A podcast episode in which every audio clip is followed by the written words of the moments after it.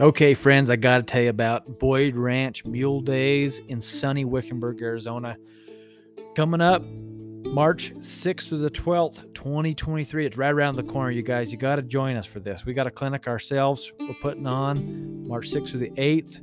Uh, also, my good buddy Chris Clark, an amazing Grand Canyon Packer, um, he's doing a clinic there. And we did a podcast episode with him uh, a few episodes back. Uh, check it out, Chris Clark him and his wife Marisa are just fantastic people, and he's doing a three-day packing clinic out along the Hassayampa River. Hope I said that right, Scott. Um, and uh, it's a great time. You know, Scott Stewart, Lisa Taka, a whole bunch of other people. They do an incredible job putting this Mule Days on. Uh, there's trail rides every day, you guys. Short, long, ultra long, uh, dang good food, dinner, breakfast. Uh, this year they got some Nashville songwriters um, and amazing artists coming to entertain us. Uh, we have a good time dancing. My girls love to dance there. We have a great time. Just a, a wonderful experience. They got a mule ramble, they got a trail course, and all the proceeds from this Mule Days goes to benefit children's programs there at Boyd Ranch. Uh, a great opportunity to give back to the youth.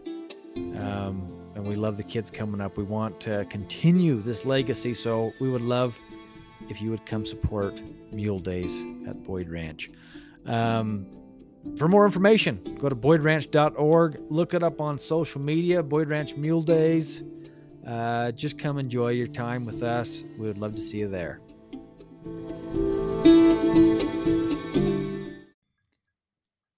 Well, hey, friends, welcome to the Everyday Mulemanship Podcast. I'm Ty Evans. Thank you for hanging out with me today. Thank you for choosing our podcast to listen to, and and uh, we're gonna have a good time today. I got a lot of stuff to talk about. This is going to be a question and answer session. Um, but before I jump into the questions, I just kind of wanted to tell y'all what we've been up to, what's going on. Um, we're getting ready to hit the road. Coming up, we're leaving in just a few days here headed to sunny Arizona, and I cannot wait. Uh, man, it's uh, as I'm recording this right now, looking out the window, uh, the snow is just coming down. Last night we got a another four inches. Supposed to get another four inches today, and so uh, I'm gonna be shoveling. I'm gonna be shoveling the driveway so I can get the semi out and hit the road. But I am ready to go to Arizona. I'm ready to get back to clinics. I can't wait. Um, this winter has been better than most. Uh, I usually get a little bit depressed when I'm not out there on the road teaching, helping. Um, I really love it. You know, when I'm when I'm not doing clinics, I kind of feel a little bit worthless, a little empty at times. I love to get out there and I love to help you guys. And I really mean that. And I tell I tell people that at my clinics the first day I always say I am sincerely here to help you and I love it. I love to help. So let me help you. And I really mean that. Um, but this winter, uh, it's been nice because we've had this master class going. And, you know, if any of you out there want to change your mulemanship and your horsemanship, you want to step things up and and really, really make a difference in this whole mulemanship journey, you got to do the master class. And you know, if we get enough people interested in it, if we get enough people on the wait list, I'll I'll do it again next year. Um, the people this year, and I hope they're listening. I'm sure they're listening because these masterclass students, they are like, they're the real deal. They they want to learn. I am so impressed. I'm really impressed, and at times I feel guilty because you know, like today, it's snowing, it's miserable. I don't want to go outside. I'm no different than the rest of you. I don't want to go out there and ride. I don't have an indoor arena at my house. I have to, I'd have to play around outside for a long time to get them loaded up and saddled up and drive down the arena. Of course, those are all excuses. We all have those. But I am so impressed by the people posting pictures of the temperature uh, and a picture of them out there working. We got folks that are out there working in some wicked weather, negative 20s Uh, I, I think the coldest I've seen somebody post about was in the negative 30s. Snow, ice, crappy riding conditions.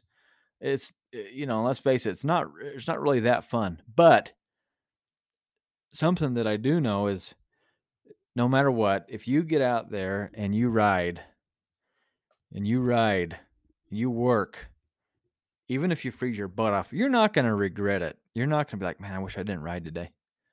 I wish I didn't get out there and, and make that really nice turn today, that really good backup today. I wish I wouldn't spend that time with my mule. Nobody says that. We can all sit inside, complain about the cold. I had a friend uh, just send me a text message the other day, and he listens to the show. I'm sure he'll he'll hear this. And I've had multiple people send me similar messages, similar emails, similar calls saying, I don't know what to do, man. This has just been a rough winter. I I, I feel like I, you know, I'm not getting much done. It's hard. Things are tough. What do I do? Toughen up. That's it. Freaking stop complaining. Toughen up. Like, just do it. Get out there. You can be better. Get out there, freeze your butt off for 15 minutes. Just go take it. Go freeze your butt off. Go work. Go do hard things. Come back, and you'll be glad you did it. You're not going to regret getting out there working with your mule. You are going to regret spending your whole stinking winter sitting on the couch watching your TV shows, not making any progress with your mule or your horse. That's what you're going to regret. You might get out there today, you might be freaking cold, your hands red, just cold, miserable, wet, but you're going to spend a little time with your mule because here's the deal. Guess who is out there in that cold 24 7? Your mule. It's just another it's just another day to the mule. So this whole deal about it being bad weather, about it being too cold, that's just you. Same thing in the summer. Those of you my Australian friends are listening right now. I got a lot of friends that listen in Australia. Those of you in the southern hemisphere, it's too hot to ride. Shut up. Your mule's out there all day, anyways. They're out there taking the extreme weather, and they take it just fine. They can handle it just fine. Push yourselves, toughen up, be better. You can do better than this. You can do better. Get out there and work. This master class, these people in this master class have totally changed my outlook. I'm I mean, they have done stuff for me. I'm I'm supposed to be the teacher here. I'm supposed to be the instructor. No, they're teaching me. They're teaching me that excuses are dumb. They're getting out there, they're working, they're doing it. The cool thing is, they're making progress. You'll make progress if you only have 10 minutes today. It's cold, it's miserable. Go do something. You do 10 minutes every day. Well, guess what? By the end of the week, if you did seven days a week, that's 70 minutes. That adds up. Get out there, go work. You can do it. You can be better. You can do better. It's amazing what these people are doing, you guys. I've seen people putting up lights in their round pen. There's these cool solar lights. They're not a. I'm going to mention them. I can't. I can't remember the name of their company, but these cool solar lights um, you can put up. And uh, one of the students in the master class recommended them. And um, so you don't need to run power out there. You know, the light was like 200 bucks. So I don't know. That's a lot for some of you. Some of you, that's pennies. But it's 200 bucks. They put the solar light up in their round pen. They're out there shoveling their round pen, shoveling the snow out every day. Told them to go buy ice melt. They went and bought some ice melt. They shovel the snow. They put ice melt out, and they've been riding in the round pen on dirt. Yeah, it's frozen dirt, but it's not icy. It's not slippery. It's not crunchy snow. People are doing it. You can do it too. You can do it too. It's all in your mind. Conquer your mind. Uh, I've been given thought, a lot of thought lately. Control your thoughts. You know, I just I just wrote an article before I jumped on here. I wrote an article for Western Mule Magazine. And if any of you guys, if any of you uh, don't subscribe to Western Mule Magazine, I suggest you do. I, I write for them every month. Um, if you do listen to Western Mule Magazine, you know what? I would love some feedback. I don't ever hear anything about my articles on there. Uh, maybe they just, maybe everybody just doesn't like them. I don't know. But today I wrote one about controlling your thoughts. Controlling your thoughts is is absolutely critical. And this plays into what I was just talking about. Controlling your thoughts. Get out there, work, control your thoughts. It's just in your mind that you're going to be miserable. Control your thoughts. Your thoughts get in your way sometimes. And we need to we need to control our brains better. When we get out there working with the mules, I've I've experimented. I've I've seen this. If I can show up and I can be present with the mules, I'm there. My mind is clear. They want to hang out with me. They want to be with me. They want to uh, be around me. They're willing. They're even, I could say, even eager to do the things I want to do. But when I show up and uh, I'm thinking about the bills I got to pay, I'm thinking about the price of diesel fuel, I'm thinking about all the stuff I got to do, thinking about appointments, thinking about people, thinking even thinking about students. You know, I think about you guys all the time. And it's good, but sometimes when I'm working with my mules, it gets in my way. So I got to clear all that away and I got to be present with the mule.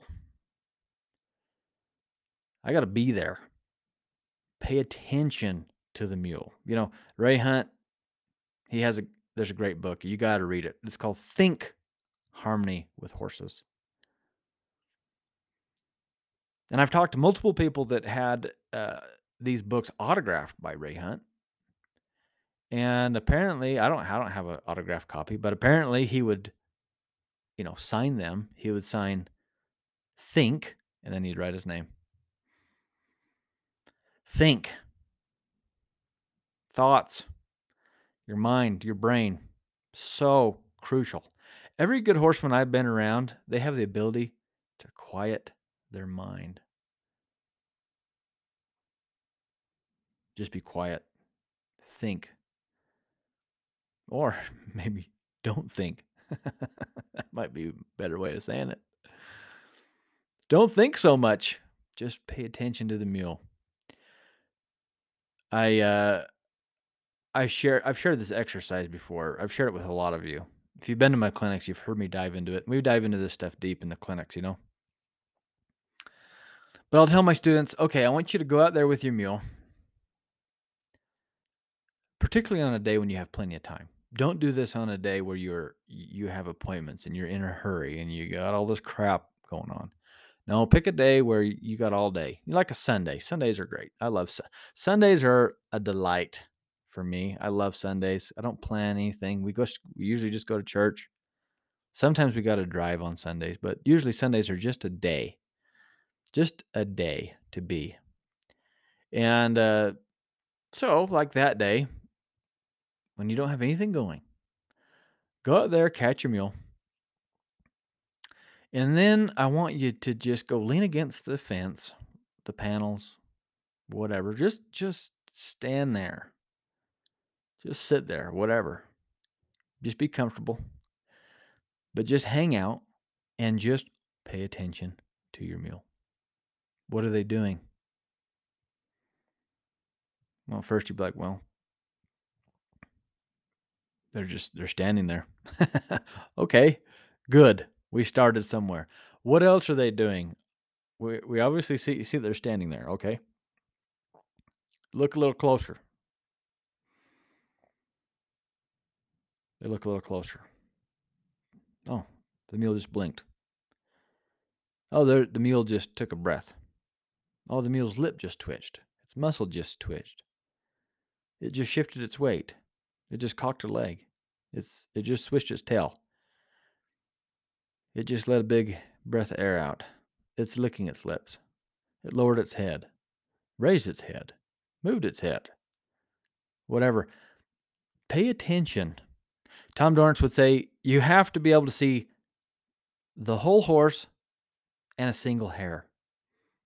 I don't know what that means still, but I'm getting an idea that it probably has to do with paying attention, being mindful, being aware, practicing awareness with your mule. But what happens this exercise I'm talking about, you just standing there hanging out. What happens is this you'll be sitting there paying attention to your mule. You're going to notice some mud, some dirt on on the mule's hair, the mule's back or something. You're going to think, "Oh, there's some dirt. I should brush that off." Where's the brush? I'm going to go get the brush. And then all of a sudden you're like, "Oh crap. I just lost focus." It's in that moment right there that you're practicing mindfulness noticing that you lost focus and then you bring yourself back to focus, that is the moment where you're being mindful. That's the moment that the mule appreciates right there. That's your first step forward to get in that quiet mind, to be present with your mule, to be there. Uh, one of our dear friends and uh, our, our longest time clinic host, Megan Mensing, from Gunnison, Colorado. She's just a wonderful woman. And uh, if you ever get a chance to come to that clinic, tell you what, you should do it because Megan knows how to Megan knows how to do a clinic. It's it's a good time. But Megan, at the beginning of this year, she posted on social media one of her goals. And she said that, and I, and I might not say it correctly, exactly how she posted it, but something along the lines of that she wanted to be where her feet her feet are. Be where her feet are. What a great I mean, what a great insightful deep goal. Be where your feet are. If your feet are out there with your mules, be with your mules. When your feet are with your children, be with your children. When your feet are with your spouse, be with your spouse. When your feet are at work, be at work. I shared a social media message uh, a couple weeks ago from a man named uh, David Bednar. Amazing guy. He did a video on this, you know, balancing. And basically, he said, you know, Really, there's no such thing as balance. Stop trying to balance everything. Just be present. When you're at work, be at work. Yes, when you're at work, you're probably you're going to be neglecting your meals, neglecting your family, neglecting all the other things you got to do. When you're with your family, you're neglecting work. When you know uh, that that's just the way it's going to be. You can't balance all of it. And if you're trying to balance, you're going to drive yourself crazy trying to balance because you'll be hanging out with your kids, but you're thinking about work. Hanging out with your mules, thinking about your kids. Hanging out with your kids, thinking about mules. Hanging out at work, thinking about everything else but work. Be where your feet are. Be present. Practice this in all aspects of your life. In everything you're doing, practice it. Work at it. You know, this isn't just mulemanship stuff. This is life. And and really, what I've learned is, you want if you want to be good at mulemanship, just try good human. Just try to work at it in life. Just try to work at life. So, you practice this stuff. You work at this stuff. You practice being present with your mule. I promise your mule will find it attractive. When you show up to the barn and you're stressed, you bring the baggage of the day, you bring the stresses of work and life with you to the barn. Even though it has nothing to do with your mule, probably, maybe some of you are like, well, actually, the mule causes my stress. That's a different topic. But if you show up there with all that negative, you can call it energy, call it whatever the heck you want, negative energy, that is undesirable, unattractive to your animal. They don't want to hang out with that. The mule is such a simple creature, you guys. They really are. They like comfort. They love it. They love comfort. They want to avoid discomfort. It's pretty simple. You know, you can get as complex as you want into those two subjects of comfort and discomfort. But at the end of the day, at the bottom line there, uh, they want to be comfortable. They want to feel peace. They want peace. That's what they're into. And if you show up with all that baggage, they can feel that. And let's face it, there's some mules that can that can take it. Um, so like me, I, I'm a I'm an eternal optimist. You know, life is always good for me. Um, it's always going to be a great day. That's just kind of how I am. So somebody like you having a bad day, if you had a bad day, you could come talk to me. And I will do my best to reflect positivity back to you. Help you find the good in it. That's just my nature. Um, try to fix it, you know, even though sometimes it doesn't need to be fixed. Sometimes Sky will vent to me and I'll try to fix it. She said, I don't want you to fix it. I just want you to listen. Okay. I'm a fixer. I'm a optimist. That's my personality. So somebody that has a lot of negativity can show up and hang out around me, and you're not going to bring me down super easy. I mean, yeah, I guess you could, but you're not going to bring me down super easy necessarily. Um, but there's some people that if you showed up and you complained to them about how bad your day was, they're going to come right back at you about how bad their day was too. And before long, you bo- you guys are both complaining to each other. Before long, you're you're now complaining about everybody else and talking about everybody else's bad day too, and how bad the world sucks, and uh, you know everything else, and you're bringing each other down. Um, I think equine have similar uh, personalities or or tendencies. There's some mules that you could show up with all that negativity, and they'll just go with you. I mean, I have a lot of respect for these these mules that are in in uh, therapy, these dude mules, these trail riding mules and horses, um, where they just take on all the humans' crap and they just have to take it. And they take it well and they babysit you and they take care of you. Good. So maybe maybe if you're dealing with a lot of stress and trouble in your life, that's the type of equine you got to hang out with.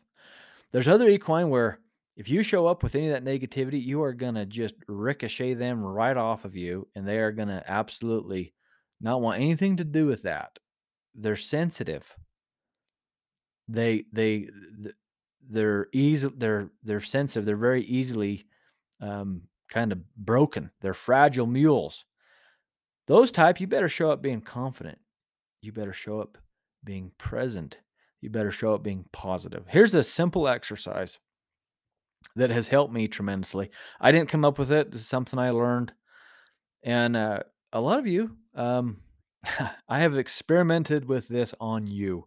If you've come to my clinic, I have experimented with this on you. I'm always doing these weird experiments. I'm kind of a mad scientist. Um, okay.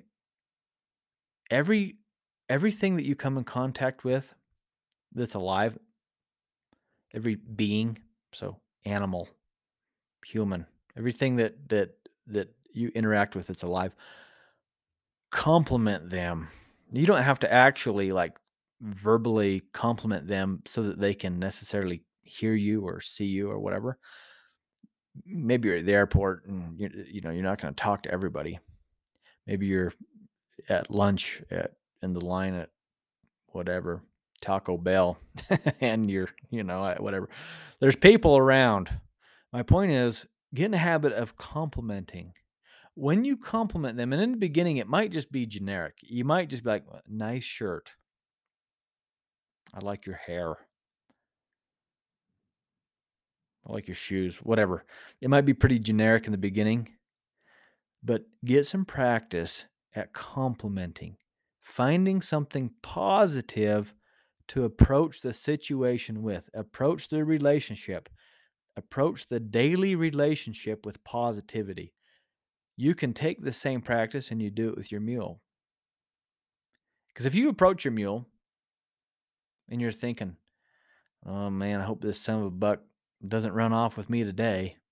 I hope this son of a buck doesn't bolt. I hope the son of a buck doesn't kick me. I hope this little turd, whatever, does this or that, does that. Okay, if, if you if you approach with that negativity, they can feel that. Now, I'm not saying that they. Okay, uh, you can call them whatever name you want. The the word doesn't hurt the mule, you guys.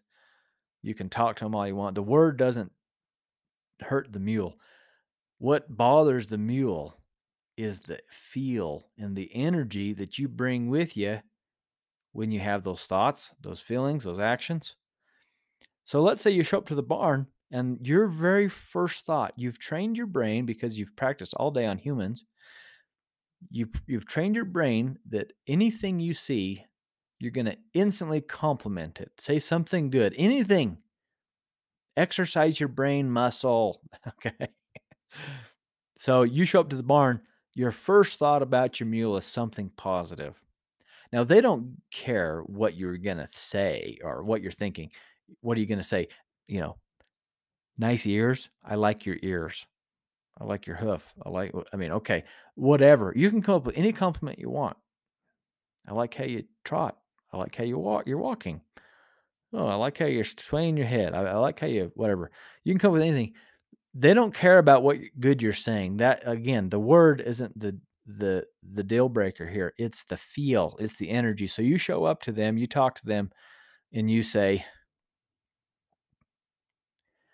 a compliment in your mind or verbally. You can even just say it. Sometimes saying it helps you get it out.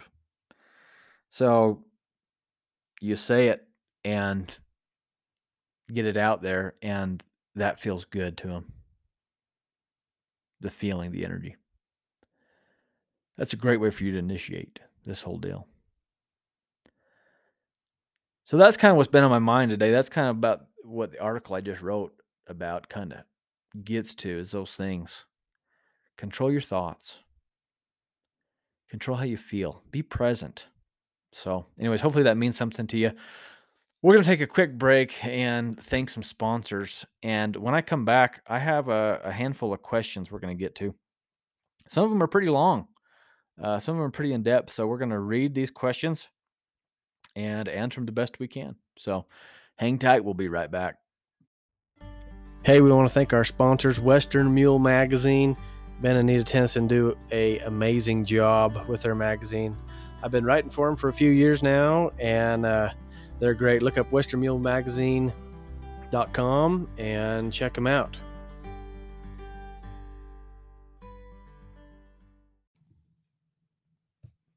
Okay, our first question comes from uh, Spirit Brooks. Hi, Ty and Sky. Thank you for all you do for us long ears lovers. Love the online video library and the podcast and appreciate all the support. I've got a question about tying weanlings. I've got a nine month old Molly mule that really objects to being left tied.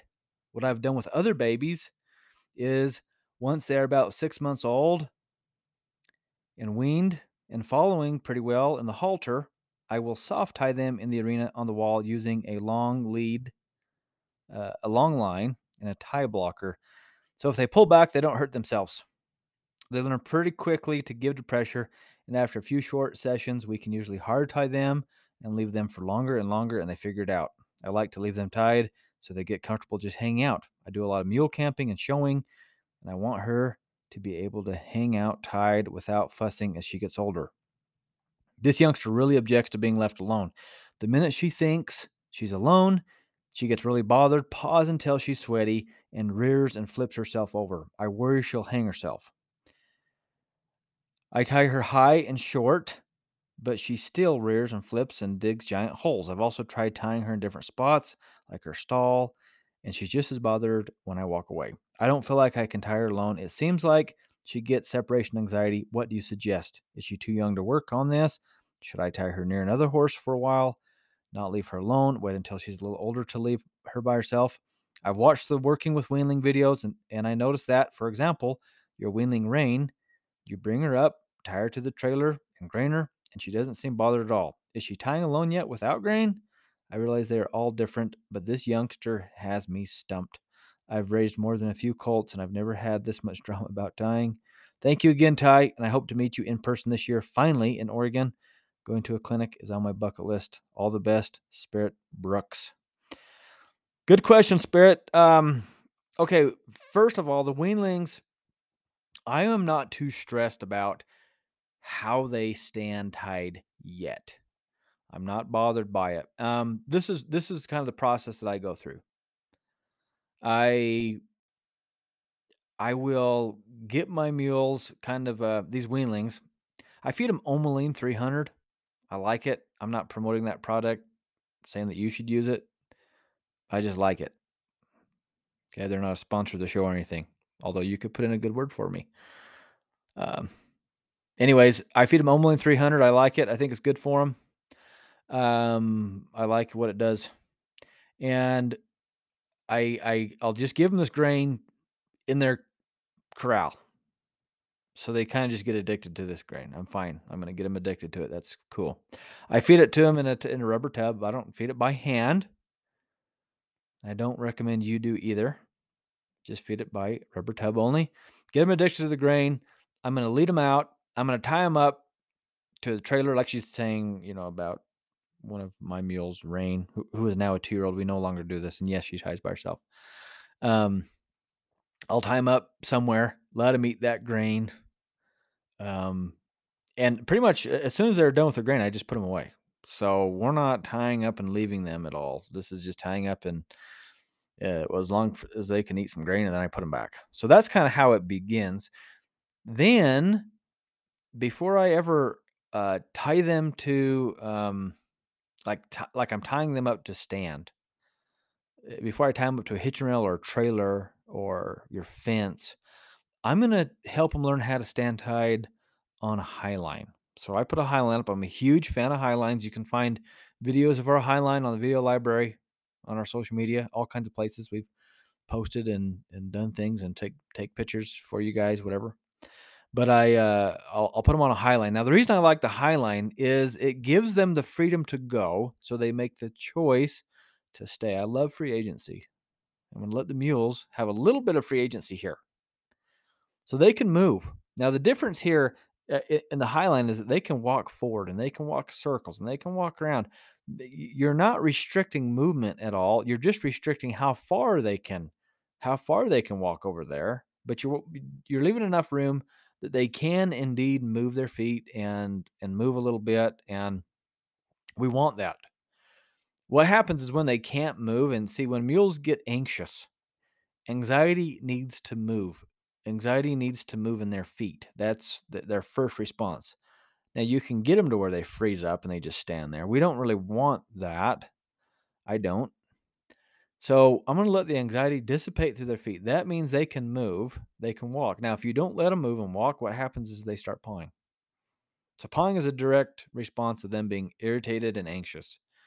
And um, anyways, eh, now they're all they can all paw, and it's it, and, and that's a different subject. I guess we could dive into that you know, in youngsters and older animals. But if you teach them to stand on a high line and let you don't really teach them, you let them figure out how to hang out on a high line quietly. They they will paw a lot less. You're not going to have that happen.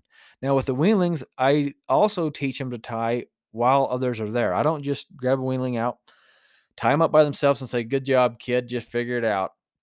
Here you go. Here's life. No, I'll, I'll tie them up with the rest of the crew. And I do that for quite a long while. They're getting tied up with the rest of the crew. Um, usually when I'm home, when I'm not on tour, uh, we catch our mules almost every day and they're on the high line. They're tied up almost every day. The time just kind of depends. Sometimes it's for 20 minutes, sometimes it's for a couple hours while I ride. But I'm going to tie this weanling up with the rest of the crew so that they can kind of learn to get quiet. Over time, I I like to kind of just taper it down to where, okay, so I got five of them on my highline. I got room for five. So I got the weanling next to somebody else. I'm going to take away one. So picture the weanling on the very end of the highline. I'm going to take away the one right next to her. So now we got a little distance between her and the rest of the group. Just a little bit. Now we're talking like the next one is 20 feet, 30 feet away. All right, cool. Maybe the next day I'm going to take another one off. Now she's there, and the other group is now 30 foot, 40 foot away. Now take away another one. Now there's only two of them, and they're on opposite ends of the high line. Okay, and, and I'm going to help the mule build up some coping skills. We need these mules to get some coping cash piled up in their wallet so they can deal with this. And I do this in short, short little spurts. I don't need that weanling. Definitely not a weanling. The, the weanling is going to get more education out of just being out there being a mule at this point. So I don't need the weanling to be tied up here for for five hours, you guys. I'm I'm tying them up for 20 minutes, 30 minutes, 40 minutes, maybe an hour most. And and and that's going to be spread out. You know, I'm not going to do that every single day with that weanling necessarily. Today I might only tie them up for five minutes. Tomorrow maybe 30. Next day, two. Whatever. You get the point? So I'm gonna I'm gonna kind of go at it like that. Um like I said, I'm not stressed about the weanlings being bothered. Just just practice it. And and don't let your pride and your ego get in the way when you're letting a weanling learn how to be tied up. What I mean by that is it's pretty easy for you to sit there and say, "You son of a buck, I'm going to leave you there until you hold still." Okay, that's not real life. That's not going to work. That's not going to work for for this weanling. They don't have that cognitive ability to sort through that stuff. So, say I tie them up, tie it for five minutes. Even if she's out there pawing and moving around, I'm just gonna put, go put her away. Next day, let's try to go for five and a half, six minutes, eight minutes. Put her away. I don't care if she's still pawing or not. I'm just gonna kind of work and build some tolerance up. And like I said, having the others around initially while you're teaching them to stand tied is going to take away a lot of stress and you can help your mule learn to feel hey you know what it's you know being here at the high line is is kind of a comfortable deal. It's not that discomfortable. Um, excuse me, discomfortable, uncomfortable. Um, so so that helps. I don't want this to be a, a fight. Anyway, so that's how I'm going to go about it. Good question, Spirit. Hope that uh, gives you something to chew on, think about. I would just say don't worry about it a whole lot. Next question. Greetings from Southwest Idaho type. When pivoting on the hindquarters, fancy is heavy on the front end and still has a tendency to swap ends. I have tried starting the maneuver when backing and also use the fence to block the hindquarters. I was thinking of using a flag uh, since we use it clearing the fronts on the ground. Um, in addition to more practice, what are your thoughts? Thank you so much. I'm excited for the Extreme Trail Clinic. Scott. Yes, sir, Scott. I am excited for the Extreme Trail Clinic. Also, that's my favorite clinic of the year, really. All right. So uh, on the hindquarters, main thing, Scott, uh, the, the stronger you can get the hindquarters, the better base they can become. So usually when I'm having a hard time getting my mule to do a turnaround and move that front end without the hind end swapping, like you describe, um, that tells me my hindquarters are weak. So I'm going to probably spend 90% of my time building the hindquarters and 10% of my time working on moving that front end. So, what are some things you can do to move the hindquarters? Well, or to build the hindquarters, you can move the hindquarters left and right. We have five methods of moving the hinds. So, I would encourage you to get good at all five methods. If you don't know what those are, you can check them out on the video library. Um, or come to a clinic, ride with me. I'll show you. Five methods of moving the hinds. Um, backing up a heel, backing up, period, just backing up, backing circles. Backing circles really does a good job at building the hindquarters to support a turnaround because you're kind of shifting weight to one one of the quarters as you do that. So backing circles is amazing.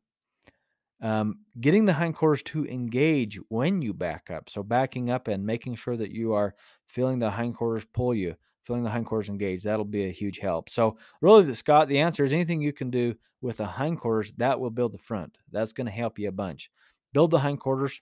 And then after you do that, we teach uh, three reaching exercises. So, um, and I don't really have time here on the show to jump in and tell you each of those, you guys. You can also look those up on the video library. So we work on those those reaching exercises. There's three of them there, and that'll do a lot of good for you. Thank you, Scott. All right, next question. Hey, Ty, can you provide some pointers on how to prep and make your riding mule comfortable with ponying other mules for packing? I would love to hear your suggestions. Thanks. Looking forward to the salmon clinic. Jason Cordell. Thanks for the question, Jason. Um, so first of all, I want to make sure that my mule knows how to stay centered while I'm riding. Number one thing. If you're not centered, if the mule isn't broke, if if if you can't move all four quarters and you can't ride one-handed and move off your seat and legs, then ponying another mule is going to be miserable because you're just you know you don't have all the skills you need. Now, you don't have to have it perfect. There's plenty of times I pony other mules out on my colts and get along just fine, but I'm willing but I can kind of work through that and I'm, you know, I got the experience to do it. If you don't have the experience to to do that, handle when you're ponying and kind of control your own, then you're going to need a, a riding mule that's going to take care of you uh, while you pony another animal because your attention is going to be split in half. The more mules you're trying to handle, the more directions your attention is going, and the less present you can be with each each mule. So therefore, they need to be able to fill in the gaps for you. So that's the number one thing: is my mule centered. Number two, does my mule know how to yield and respond to ropes around the hip and the tail? This is primarily a safety lesson. If if I get a rope kind of under that tail, can my mule help me out and tip the hip away from the pressure of that rope? We show this exercise um, on the video library as well. There's a whole bunch of videos on there about this, about you know working under the tail, working ropes under the tails, and things like that. You can watch those. But can my mule respond to that and and not react and just you know buck me off? so that's that's another big piece. Can my mule deal with things dragging? Eh, if if you can drag a log on your mule, you can usually pony another animal. So you can work on stuff like that. Having your riding mule confident is a key, is a key key element.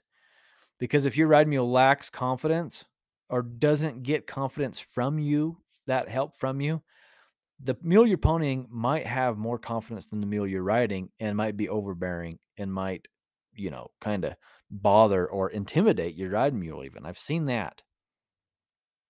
So make sure that the one you're riding is confident. Give them the confidence. Help them be confident. Uh, lots of ways you can do this. So, anyways, those are a couple things that I would do there, Jason. Uh, just general um, to to kind of, you know, work on work on things. If you can do that, really the very first thing I said, having your mule centered. If, if they're centered, if they're broke to ride, if they're really what I'm talking about, broke to ride, uh, you you can do anything you want with them. Just there, you know. There's not. You don't even have to add much of the other prep stuff if they're super broke, because you have a handle on them if they are truly centered and you can turn them, stop them, back them, walk, trot, lope, change leads, side pass, leg yield, you got all these buttons, you can do anything you want, man. Thanks for the question, Jason. Next question comes from Scott Poindexter in South Carolina. It's a similar question. We're kind of along the same lines of, of uh, ponying here. When ponying my mule Memphis, he wants to walk head to head with my horse. I would prefer him to lead behind my knee at least. I've tried turning inside to reposition him and then walk out again. I've also tried to block him with the lead rope by swinging it in front of him or shaking it until he assumes desired position again. I try to remain consistent, but he seems to find comfort in the head to head position. How do I get him to find comfort walking further back? FYI, my pony horse I'm using has a great handle. Good. He kind of knew I was going to say about that. Uh, thanks for your advice and sharing so much of what you have learned over the years. Scott Poindexter, South Carolina. Good question, Scott. The standards when I'm ponying are the exact same standards I have when I'm on the ground. Period. That's it. So, how do you keep Memphis back when you're on the ground, just leading him when your feet are on the dirt? Well, it's pretty simple. You've you've worked on teaching him how to lead, all the groundwork we talk about, and you you nip it before he he begins to get ahead of you. So as things are brewing up for him to come past you, that's when you check him up and block him. It'd be pretty simple. But if you wait until he's pushed past you, now you got to get him clear back three or four feet. Well, that's a different story. That's that's that's hard. And then you got to reposition yourself and you got to do all these things. So I would say catch it sooner, block it sooner, firm up faster. So as he's coming past me, I'd rather you do less sooner. That's a huge concept that we teach in our clinics. Do less sooner.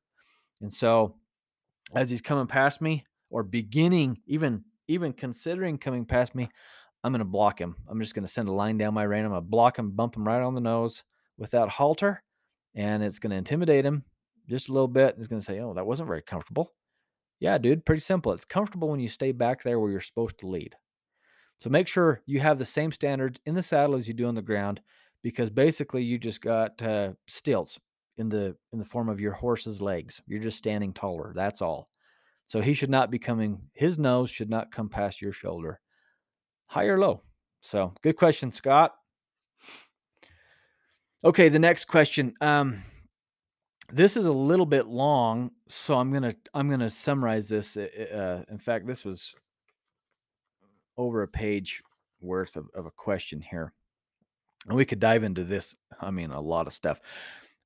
So this question is from Ashlyn. She's coming to my clinic at Bryce Canyon Mule Days.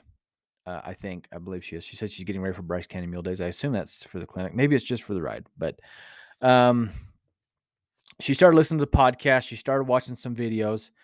Um, she has a mule that uh, had a bolting episode of you know being scared uh, bolting while she was riding it was scared of you know backpacks and saddlebags sandwich bags stuff like that she said it was pretty traumatic um, but she got to work she got to work on all the things that we recommend working on getting control of the feet she worked on the checklist working on transitions i mean she's doing stuff then she went out on a camping trip and she decided to ride out alone and um, she got out a little ways the mule got bothered, basically took off running, bucked her off, um, or she fell off or something.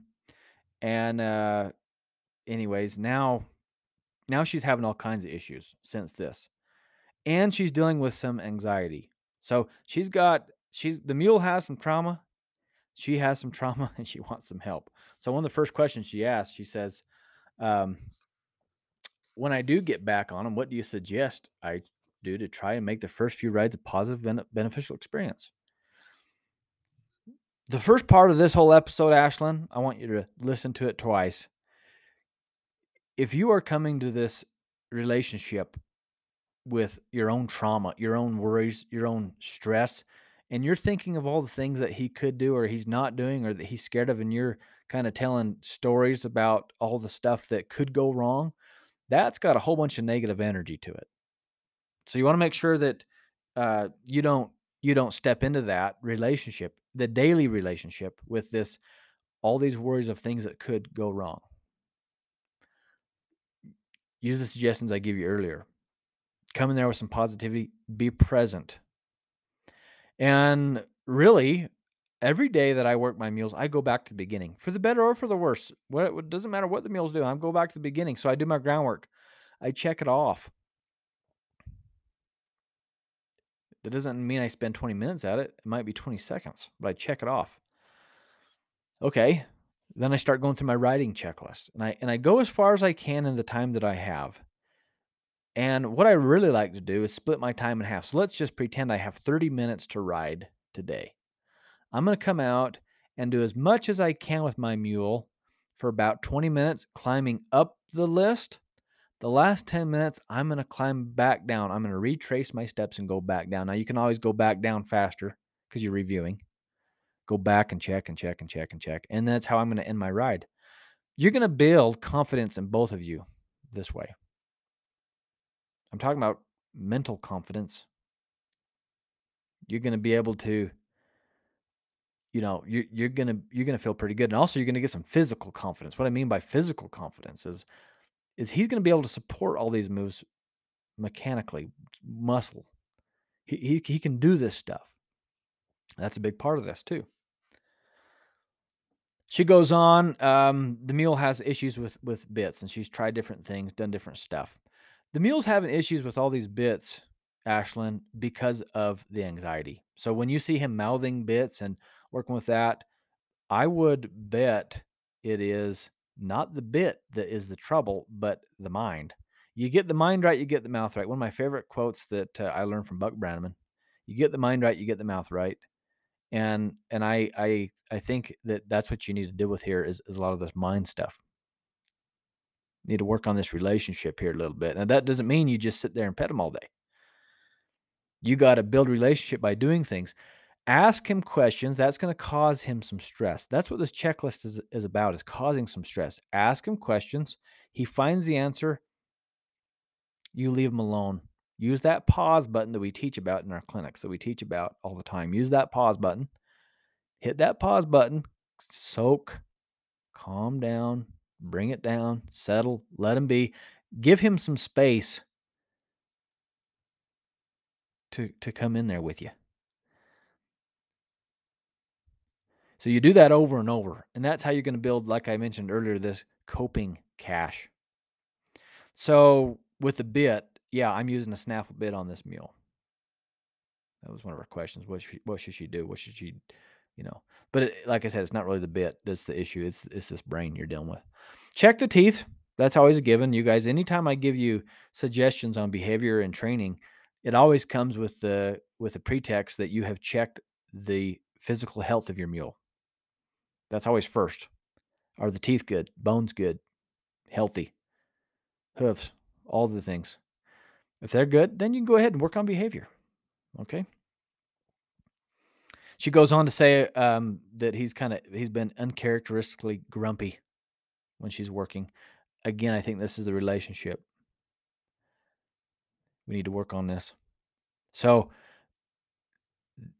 if you if you get a chance, Ashlyn, jump on our website, go to the video library link, click on it, scroll down, and look for the recent virtual clinic that I did with Ben Longwell just last week called Response in Spite of Trouble. And we talk all about this stuff. This is, I mean, we we took a deep dive and I was pretty careful not to dive into the what to do when questions, all the surface level questions, and we dived into the deep stuff. We dived into the brain and and talked about that, and I think that'll help you a lot, Ashlyn. So check that out. But uh, anyways, appreciate the question, Ashlyn, and I do look forward to seeing you at Bryce Canyon. Uh, all you, all of you listeners, uh, if you have a question, send me an email. My email is ty, that's T-Y, ty at tsmules.com put question for podcast in the subject line and we will try to get it on the show. Uh, we don't always get to them super fast. Some of these are from last month, these questions. Um, but uh, we try to compile them. And then when we get a chance, I'll jump on and, and do a show and answer these questions. I hope these answers have been helpful to you in some way. I would love to hear your feedback. Um, if you, uh, whatever podcast platform you listen on, listen on, if you could leave us a five star rating, I would be super grateful to you. Tell us what you think of the show. Tell us what you think of the podcast. Tell tell us what you think of my comments and, and things. I'd love to hear your feedback. Um, if you can't leave a review, you can always send me an email. The email I just mentioned. You can send me a review about the podcast.